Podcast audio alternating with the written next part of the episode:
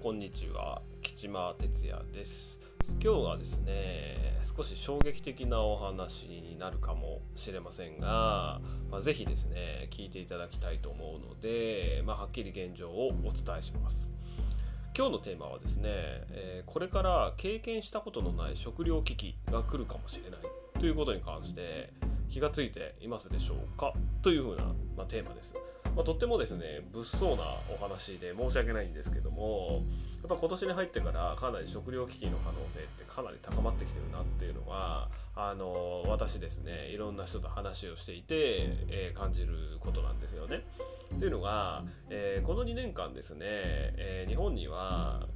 畑で使う肥料というのがほぼ輸入されていない状況なんですね。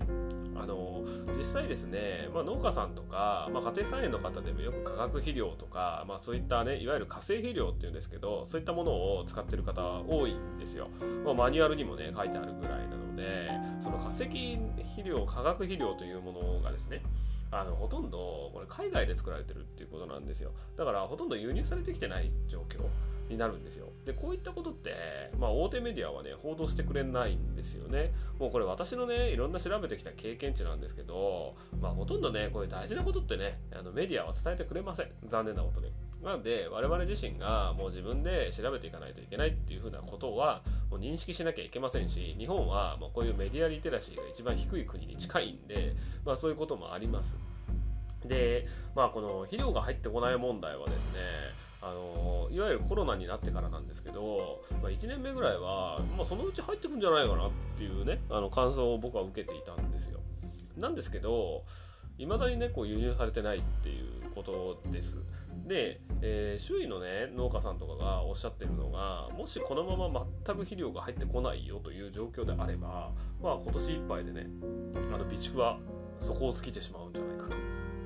というふうに言われているんです。でほとんどがこの化学肥料にやっぱ頼っているこの日本のね現状なんですよ、農作物っていうのはね。なので、ほとんどの地域ではこの肥料がなければやっぱ作物をねたくさん育てるというのは難しいっていう現状なんですよ。でやっぱり使えば使うほど、肥料使うほどやっぱ土地って痩せてきてしまうんで、やっぱ土地の状況はよろしくないっていうところなんですよね、ほとんどが。で当然ですよ、農家さんからすれば売るものがね減ってしまえば収入も減ってしまうわけです。でそうなると農家さんっていうのはやっぱ生活ができないっていう風な、現状になってくるっていうことですよね。だから農家さんっていう職業がほとんどの人が続けられない可能性も出てきてしまうっていうこともやっぱり予想されてるんですよね。でおそらく、農家さんっていう職業ができるっていうことは、今までねもうそういう化学肥料とか無農薬でやってきてるオーガニックの農家さんしか生き残れないかなっていう感じがするんですよね。やっぱり影響を受けない、ただ、今すぐに始めたっていう風な方だと厳しいかもしれないんで、やっぱりこう数年ちゃんとやってらっしゃる方が多分無事にね続けられるのではないかというところなんです。でこういったね肥料なしでも、やれなくはないんですけど、ただ土のねやっぱ土壌改良というのはやっぱ3年以上かかるとやっぱ言われているんですね。じゃあ3年も経ったら、じゃあ農家さんってどうなのって言ったら多分もうやっていけないですよね。だから、今後ね日本の観光農家さんっていうのは野菜が作れなくなるかもしれないっていうことなんですね。現状が分かったけど、じゃあその食糧危機にどうやってつながってるのかって思うんですよ。最悪輸入すればいいじゃないですか。現にねやっぱり日本政府ってか日本国自体は、食料をねほとんど海外に頼ってるわけですよ。ほとんど食料自給率なんて実際 30% 後半って言われてますけど、でも実際問題ね、僕はもう1桁台に近いんじゃないかなっていうことは踏まえています。こういった肥料ももちろん海外に頼っていて、例えば肉とかねそういう畜産の飼料だって海外のものに頼ってるわけですよね。やっぱそういったことを考えたら、実質の食料自給率って何%かなっていうのはとてもね疑問に思ってしまいます。じゃあその輸入に頼ればいいじゃないっていうふうなことなんですけど、やっぱこのねコロナ禍の状況でやっぱ中国とアメリカの関係って悪化してしまってるんですよ。で特に中国なんていうのはアメリカとのねこういわゆる戦争に備えてもう食料の備蓄っていうのを特に始めてる段階で、私が聞いてる中ではもうだいぶ10年ぐらい前からはどうやら中国ってやっぱ食でね世界の覇権を手に入れるっていうふうに、もう食で支配しようというふうな動きがあったようなんですよ。だからもう食料の備蓄なんて国民のために完了しているような、まあ、状況に近いんじゃないかという、まあ、予想ができます。で、中国っていうのはもう世界第2位の経済大国で、やっぱ富豪と呼ばれる人がたくさん、まあ、いらっしゃいますよね。1億人ぐらいいるって言われてるそうです。で、個人的な彼らもそうでしょうし、中国の政府そのものがね、食料の備蓄っていうのを始めていて、まあ、自国でね食料を確保できるようにやっぱ動いてるって言われています。で、特にやっぱり主食となる小麦とトウモロコシですね、やっぱそういったものを確保しています。その結果やっぱ世界的に小麦の値段というのはすごく急激に上がっているっていうことなんですよ。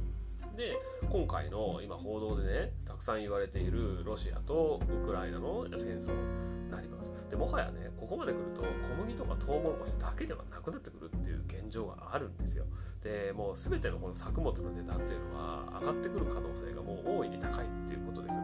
で、今の世界情勢をやっぱ踏まえますと、どの国もやっぱ有事に備えて食料の備蓄に動いてるんですよ。で、これからやっぱ世界的に食料の奪い合いが起こってもね、不思議ではないっていう状況です。で、ご存知だとは思いますけれども、世界的に見ればずっと食料が不足している状況なんですよね。ただ単純に日本が今まで恵まれていたっていうことだけなんですよね。はい、そういうことです。そういった意味では食料不足で感じない部分はあるかもしれませんけどね。でもやっぱりね、食料をないがしろにして国家の発展はありえません。必ず、戦争をする前には必ず食料を確保するんですよ。そうしたら戦えませんからね。はい、で、先進国でこんな食料政策をねないがしろにしてる国って日本ぐらいじゃないかなって思うんですよね。で、やっぱり食料を輸入に頼ってるからこそ今の現状ってこれ危ないですし、今後さらに危険な状況になってくるかなっていうふうに思います。で、そろそろやっぱご自分たちの身は自分たちで守るということを意識していかないと、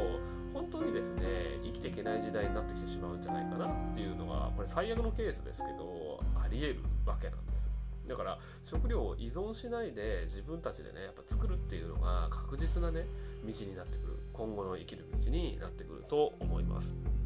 で、ぜひですね心ある農家さんとつながってっていうのはもちろんできるんですけど、やっぱもう農家さんの数が圧倒的に少なくなってしまうんですよ。なのでなってしまう可能性が高い。だからこそやっぱご自身でやっぱりお野菜とかね、ゆくゆくお米とかっていうのをやっぱり自給して生きる選択肢っていうのをやっぱ新たに作ってほしいなって思います。で、やっぱり野菜ってね見てくれ悪くても普通に食べれますし、やっぱ作ることができるんですよ。はい、うまくねやれば。はい、だからその上手にねできる方法っていうのをお伝えしていますので、ぜひですねやっぱりこの感じられた方っていうのはぜひ行動していただきたいと思います。で、まあ、私の方でもそういったねお仕事しながらでもやっぱ野菜とかお米作るっていう風なね方法とかをお伝えしているので、もしご興味ありましたらぜひともご連絡いただければと思います。以上、吉間哲也でした。